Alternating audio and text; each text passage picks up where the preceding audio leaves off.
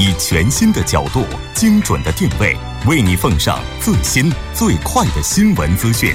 锁定《新闻在路上》。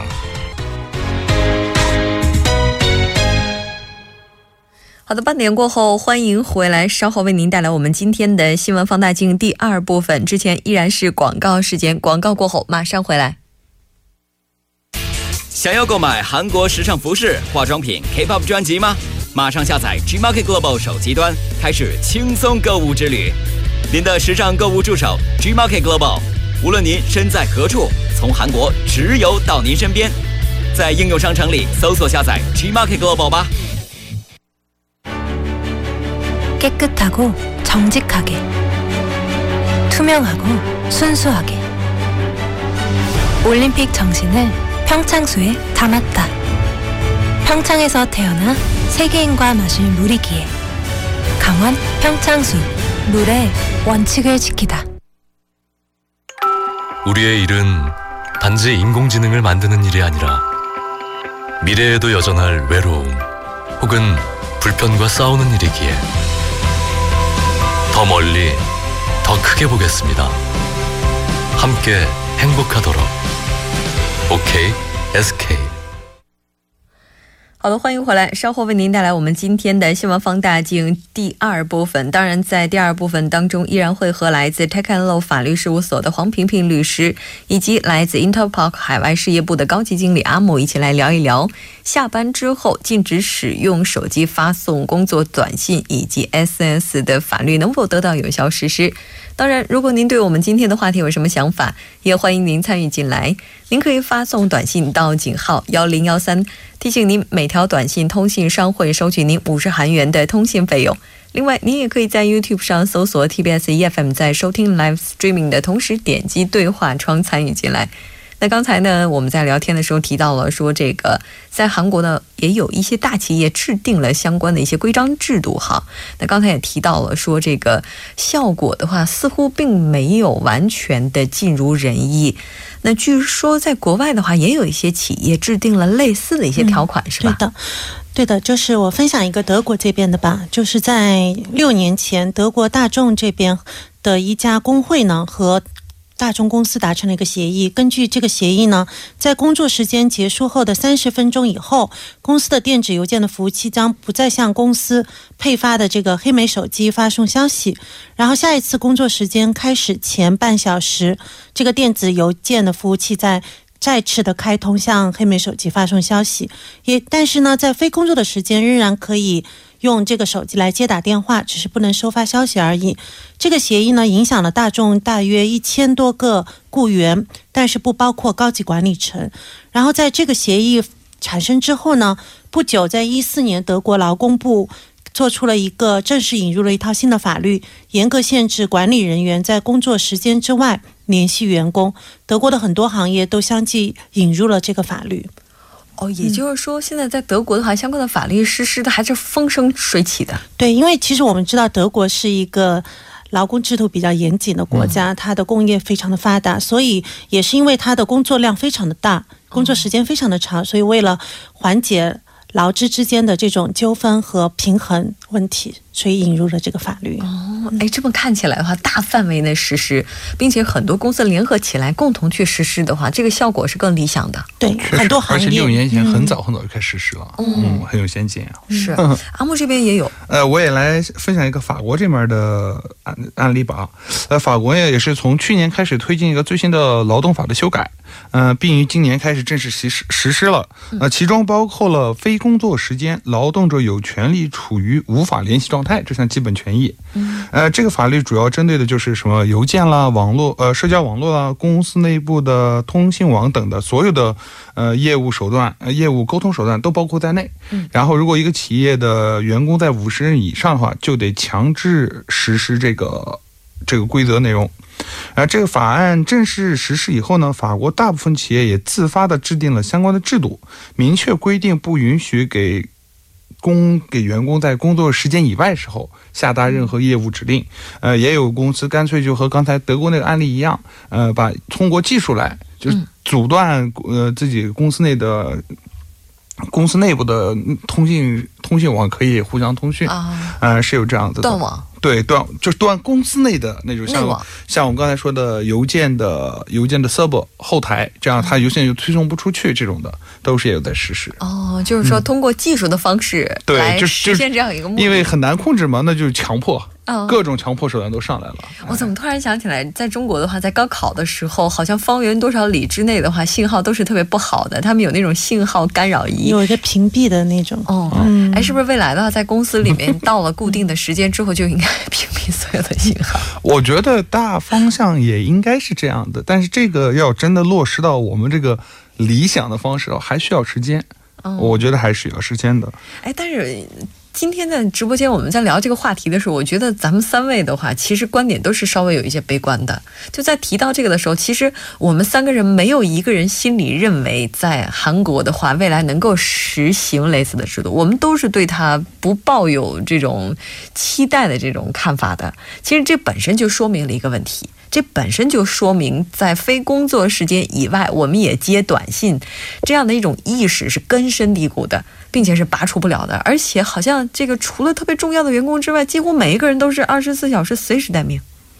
因为这个跟失业率高，还有就业形势严峻也是有直接关系的。啊、我觉得还是周围天天自己看到的，像我像我们还好，我觉得我周边的韩国朋友看到他们就是完全是一代一代的，就上代他们怎么做，他看着他们怎么做，然后他们就跟着怎么做。然后我们又说到像在刚才说到像失业率高、就业难，那你好不容易拿到一份工作，你就会。想尽办法保住这份饭碗呢？那为了保不住这份你就为了考核，为了考评，你就可以去加班。其实我们在这儿说的 SSN 的只是业务也好，其实它就是换了个方式的一个加班，加班时间更长了，变成你二十四小时都在工作了，这其实完全不合理的。那我偷偷的问一下，那阿木，你就是除了上班时间之外，然后不接相关的短信，然后也不处理相关业务，你这是不怕丢饭碗的意思吗？我我我刚才也说到了，就是要看你的业务啊。我觉得在一般工作情况下，我不敢说百分之九十吧，七八十的人是不需要在工作以后再工作的。啊，我是这么认为的，只要你把效率提高，工作内的你工作时间内把业务处理好了，没有事是非要等到你晚上大半夜有那样急事的时候你得去做，这是肯定的。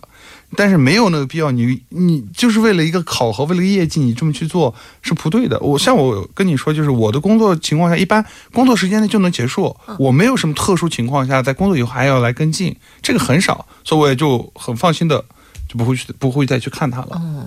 我也记得之前就看我说，这个一个人的工作能力和他的工作时间长短并不成绝对的正比。绝对不成正比，反而应该是相对的反比，我觉得更重要。其实在，在短的时间里，你能做出更多的活儿来，把业绩做出来，这才是应该考评的最主要地方。哦但是。这个不说某个企业吧，我觉得很多时候我在看的时候，在考评的时候，人家是看你晚上几点下班来考考核你的，所以嗯导致了大家该上班的时间不上班，等到最后了，反正要工作了，那就把活儿留到最后，该加班时间来工作，哦这是完全不对的。就是上班时间聊聊天儿，哎，去喝杯咖啡，聊会儿天儿，上个网，转转这个赚着，反正有，反正都得加班。六点了干哎，活儿。所以说，而且很多情况下，你的你组里面的有一些任务是几点呀？是四五点才给你下来。嗯，他早上不给你下任何活，嗯快要下班四五点，哗活下来，哦，那个真是让人呃上头啊。啊，这么看起来的话，很多职场人士应该对这些方面也都是有挺大的不满的。所以说，未来在韩国社会提高效率，应该是势在必行的。对，提高效率，我也是非常赞成。是，就是除了这些之外，哈，我们知道在韩国的话，加班它是有加班费的，然后并且这个加，阿木用异样的眼神看着我，也就是说，在阿木看来呢，这个加班费你加班这个我们还我都应该是下一期聊节目我们再聊吧。不不不，你连班都不加，你要什么加班费啊？这个他应该是这个，据我所知，他也是每个月有固定的，比如说你在多少个小时之内，这是有加班费的，然后超过了之后，这这个部分也是没有加班费的。但是像这种二十四小时随时呼叫待命的这种，我还应该是没有任何费用的。嗯，其实加班费这块呢，分两个部分，一个是大企业这边执行的还是比较好的，就是说额外的工作时间，就是在你休息的时间工作的话，是给加班的补贴。但是中小企业就是一个问题了，因为中小企业基本上是不给加班费的，所以在这方面主要的问题还是在中小企业方面。嗯，也就是说中小企业的话，在执行加班费的这个问题上，你你说加班有加班费，但是这种待命，就我们这个待命。一天二十四小时，应该说把这个工作时间这这个其实也是延长了工作时间，其实也应该按规定给予加班费，这是我的理解。我觉得应该是这样子做。所以，但是，哎，要能能做到些，你说一般的加班费都不给你，你在家里你给你打个电话安排点活还给你给加班费。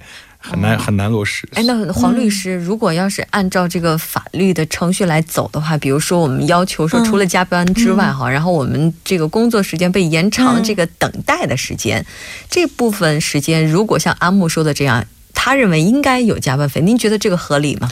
嗯，是这样子的，就是韩国这边没有这样的相关的案例，嗯，中国也没有，但是在那个中国的台湾这边发生了一个很有趣的案例，就是在今年。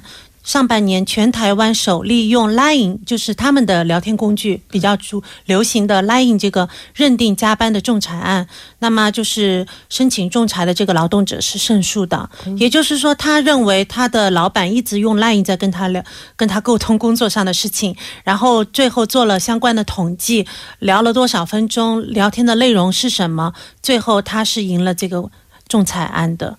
那这样的话，那么其实就说我们如果去认定它的内容和时间都能够匹配的话，还有主体的话，其实是可以去在法律上通过劳动仲裁呢打赢这个官司，保护到劳动者。但是在韩国这边的话。主主流的想法是很难去认定这个聊天的时间和内容。嗯嗯，哎，你说未来的话，像我们在节目开头就是引进这个话题的时候，谈到有一个员工他在去度假的时候退出了群聊房间嘛，退了群聊。哎，你说未来的话，像这些聊天公司的话，如果有法律要求的话，他们会不会到了固定的时间之后，就自动的把一些群聊房间给切了？他怎么来分定的？是工工作的群还是你朋友群？这个有点。这个应该不会，因为他是跟这些人都是签的协议嘛。嗯。那都是商业方面的协议，是自愿加入的。那除非是说这个人他把整个这个软件卸载了，是他自愿的行为，就只能由他自己去卸载，但是不能由那个提服务的提供商来主动的。掐断这个服务。哦，嗯，突然又 get 到另外一个点，就在我们下载一些软件的时候啊，经常会要有各种我同意，我同意，对对，我同意，我同意，对，很多人都不会读那我同意，就所以现在有不少人已经把卡托已经彻底的卸载掉了哦，其实就是为了这种原因。对我周围有一些朋友干脆就不用卡托了，你有个电话号码就加进来，然后你就加到群里。我身边越来越多的朋友都没有用卡托了哦，这个好像会有。哎，这个是不是也是一个新的潮流啊？就是来缩短自己的工作时间啊，不仅是工作时间，就缩短这种社交的这种给自己带来的困扰。哦，缩短时间。嗯，其实我觉得现在这个社会啊，你就把一个卡头卸了，这个跟你能不能缩短时间没有什么多大关系。嗯，你卡头卸就给你打电话呗，给你发短信呗，怎么还联系不到你？这个还是另外。但是说到就另外一个，就是现在的社交负担。嗯，就是现在怎么二十四小时随机？不光是公司，你对朋友、亲人都是二十二十四小时随机。你来个短信你不回了，等会就来。哎，你为什么不回短信啊？像卡到你还有个确认功能，就是你看了没看他知道。你没看问你为什么不看？你看了不回？你看了为什么不回我？这种事情都有啊！啊，突然一下子觉得好有负担啊！不知道听完这期节目，我们的听众朋友是不是也会有几个人直接把一些聊天工具给卸载了？啊，但是不管怎么样，确实是随着我们沟通的越来越便捷哈，然后大家似乎感受到的这种负担感也是越来越强了。那刚才提到说，这个下班后禁止使用手机来发跟工作有关的短信或者是这些 SS 信息，如果他真的要立法，比如说那个提议提案。法律提案它通过了，是吧？那在具体进行，呃，就是比如说我们具体的去立法，比如说具体的去执行的时候，其实还是有很多要注意的面的。比如说刚才阿木就提到了说，我觉得就是首先一点啊，你得把一些工作得排除，就有些工作没有办法，嗯，它必须是二十四小时待命之类的，或者呃，呃，对对，这个我们就说吧，我因为我们不可能每个人都能说到，像刚才的记者也好，嗯。这种的都会有。然后呢，除了这以外，就是最重要就是你怎么来有效的监督，来让它实行。你得有一个更好的方式来，呃，评，就是说你你有办法能让它落实下去。我就觉得最最不可能就是就是大框架，你没有把它细细化，那它最后实行的时候总是找不到那个点。嗯，这个是比较让人担心的。嗯就除了这些呢？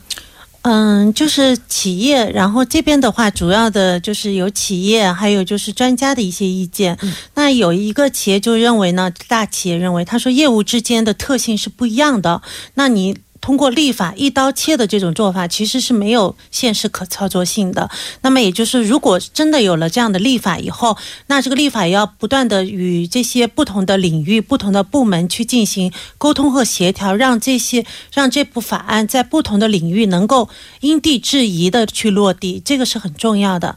就比如说刚才提到的国会议员还有记者这样的业务，它是没有办法，它是二十四小时必须待机的，所以这个样子就。哪些人是哪些工种是要排除在这个立法之外的？这个也是要通过细则去进一步明确。哦，嗯，那如果要是这样，会不会滋生新的法律不平等呢？就有一些人的话，他可能先天性的在有一些法律条款上的话，他就不占优势，他就似乎不属于这个条款保护的范围。这个其实应该。不能这么想吧，因为每个人在选择自己的职业的时候，有自己的喜好去选择职业。就是有些人是为了吃口饭去工作，但有些人认为为了自己的理想也好，为了自己的奋斗目标也好，去找一份工作的时候，那他就会为了这份工作去去付出。其实我在之前谈到的一些，呃，不该加班呢之类的，不是说。不不应该努力工作，是有效率的好好工作。但是真的在你的业务全都压到一个时间段的时候，有有些时候加班是不可避免的，这是你要正常去对待。然后因为你的工作性质，你选择这条路，有些时候你就没办法。我觉得这个应该作为一个自己的理想而奋斗人来的话，就是不会不会想那么多啊，就具体问题具体分析呗。所以不能以法律的形式来一刀切。这么看起来，我们黄律师应该是反对相关立法的。嗯，我是觉得比较的有待观察，但是比较半信半疑。哦，半信半疑。那作为法律专家的话，您都半信半疑的话，这我们普通老百姓没法因为其实法律并不是为了拿出来表示啊，今天立了法，它最重要的是执行力。啊，它没有执行力的话，我们不认为这这是一部良法，即使它的主旨是好的。啊，所以说在您看来的话，这个法律的话，就是未来它哪怕就算它立了。在执行起来的话，也会因为为什么？其实它保护的很简单，就是保护职员和劳动者。但是劳动者不一定会去主张这样的保护啊。哎，那如果要是按照您，因为让一个劳动者去。去跟自己的上司直接 argue 是比较困难的一件事情，特别是在韩国这样一个比较注重儒教传统的社会，它的前后辈关系、上司和部下的关系，它完全去打破了一个道德上的一个东西。那如果要是按照两位这个想法的话，比如说我们想要保障劳动者在非工作时间能够享受属于自己的这份时间的话，立法是不行了，软性的通过企业文化，对的。企业文化，呃，我的想法其实差不多。立法是法律可能没有效果，但立法是必要的。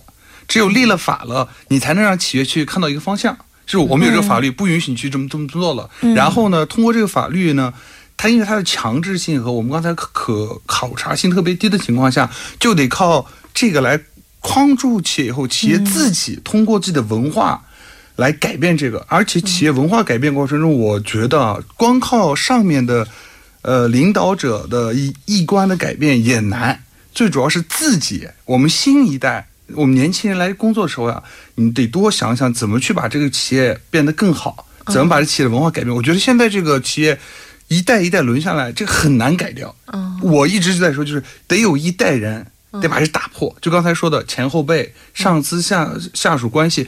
对我们应该尊重，这是肯定的。但是有些时候，该有的地方我们还是平等的，别弄得我们好像奴役一样的，这种是不好的。所以这个要打破，嗯，打破。所以这么看起来，其实最后两位应该也是达成了一定的共识，就不管这个法立不立，公司文化是要改。对，公司文化在大的立法的一个大的原则设定，但是具体的操作细节，根据不同的领域、不同的企业性质和不同企业的规模，去因地制宜的，并且。国家也帮助企业去调整，这个是哦。其实挺重要的。哎，我不知道今天有多少听众朋友跟我这心情是一样的，跟坐过山车似的，突然一下子觉得，哎，有这样一立法权利了。多好，嗯。然后我们可以维护自己的权利，然后听两位聊着聊着就觉得，哎呦，也没什么希望了，也别有什么期待了。然后在在这个我们最后把这个落脚点就放在了改变公司文化。其实韩国的这个公司文化的话，就是说要改要改，但很多年过去了，就我想问一下两位，就两位的印象当中，自己在公司当中工作，跟刚刚进入公司之后，两位觉得这个公司的文化有变化吗？我觉得，因为我工作了十多年，我觉得这十多年一步步的感觉到变化，其实是越来越大。也，我是觉得企业是越来越人性化。它不管是被动的也好，还是主动的也好，它都被这个社会推动着，不得不变得更加的人性化。嗯我工作没有时间那么长，也是五年六年吧，呃，感觉到有变化，但是特别就是没有那么快。嗯没有我想象中的需要那种大节奏变化跟不上，它一点点有在变，有在向好的方向走。所以我刚才说这个可能会实现，但是现在这个组组织文化情况下，这个需要时间太长了。嗯，嗯现在就得靠一代人去把这个打破，把时间缩短。加速度，对，需要加速度。那阿木觉得这个加速度的话，由谁发力可能会成功的？你觉得八零后能做到吗？或者说这我觉得应该是九九零后？九零后、零零后，但是这个就和国内就还不一样。但我就希望他们吧。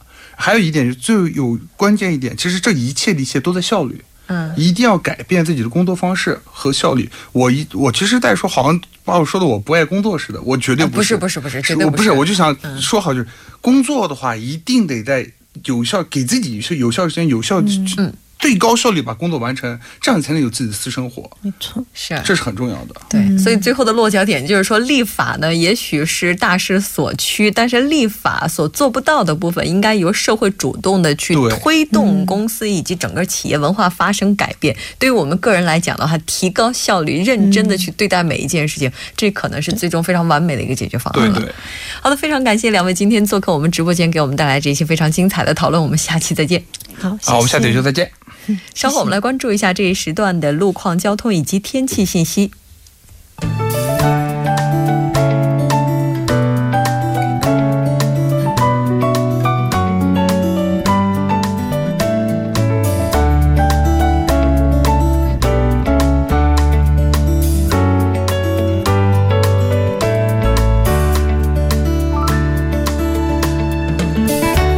是晚间七点五十二分，这里是由影月为大家带来今天节目最后一段的首尔市交通及天气情况。我们还是继续关注下目前发生在路面的交通事故，以确保您安全出行。那在奥林匹克大道金浦方向，棒花大桥到信州大桥发生了交通追尾事故。那受其影响呢，后续的三车道目前是停滞的状态，还望您参考路段小心驾驶。第二条是发生在江边北路九里方向汉江大桥的到铜雀大桥的一车道呢，同样传来了交通追尾事故的消息，还望您参考路段提前变道。接下来是在中路中路五街到中路四街区间呢，因施工作业，那从红人之门方向的后续的两个车道都是交通停滞的状态。接下来是在小公路汇贤十字路口到韩国银行的五车道呢，同样因为施工作业而部分的路段是停滞的，还望您参考路段小心驾驶。好的，接下来我们再度看一下高速的情况。那在汉南大道江南 IC 方向良才站到江南站的路段，目前交通流量较大，那车速呢是以平均十千米的速度缓慢前进。在这里呢，再次提示大家控制车速，保持车距。好，接下来我们继续关注一下最近一段时间的天气变化。那这周韩国境内呢多为降雨天，那特别是江原道、中清北道、济州岛地区呢都会有暴雨的预警，做好设施物的管理工作。那伴随着降雨，高温的现象将大幅度的缓解。那明天预计首尔地区的最高温度将低于三十度。此外，受气压的影响，从周四周五开始，将以中部地方为中心的韩国地区将再次迎来降水。那具体的播报情况是这样的：今天晚间至明天凌晨阴有雨，最低气温零上二十三度；明天白天阴有雨，最高气温零上二十六度。好的，以上就是今天全部的天气与交通信息。我们明天同一时间不见不散。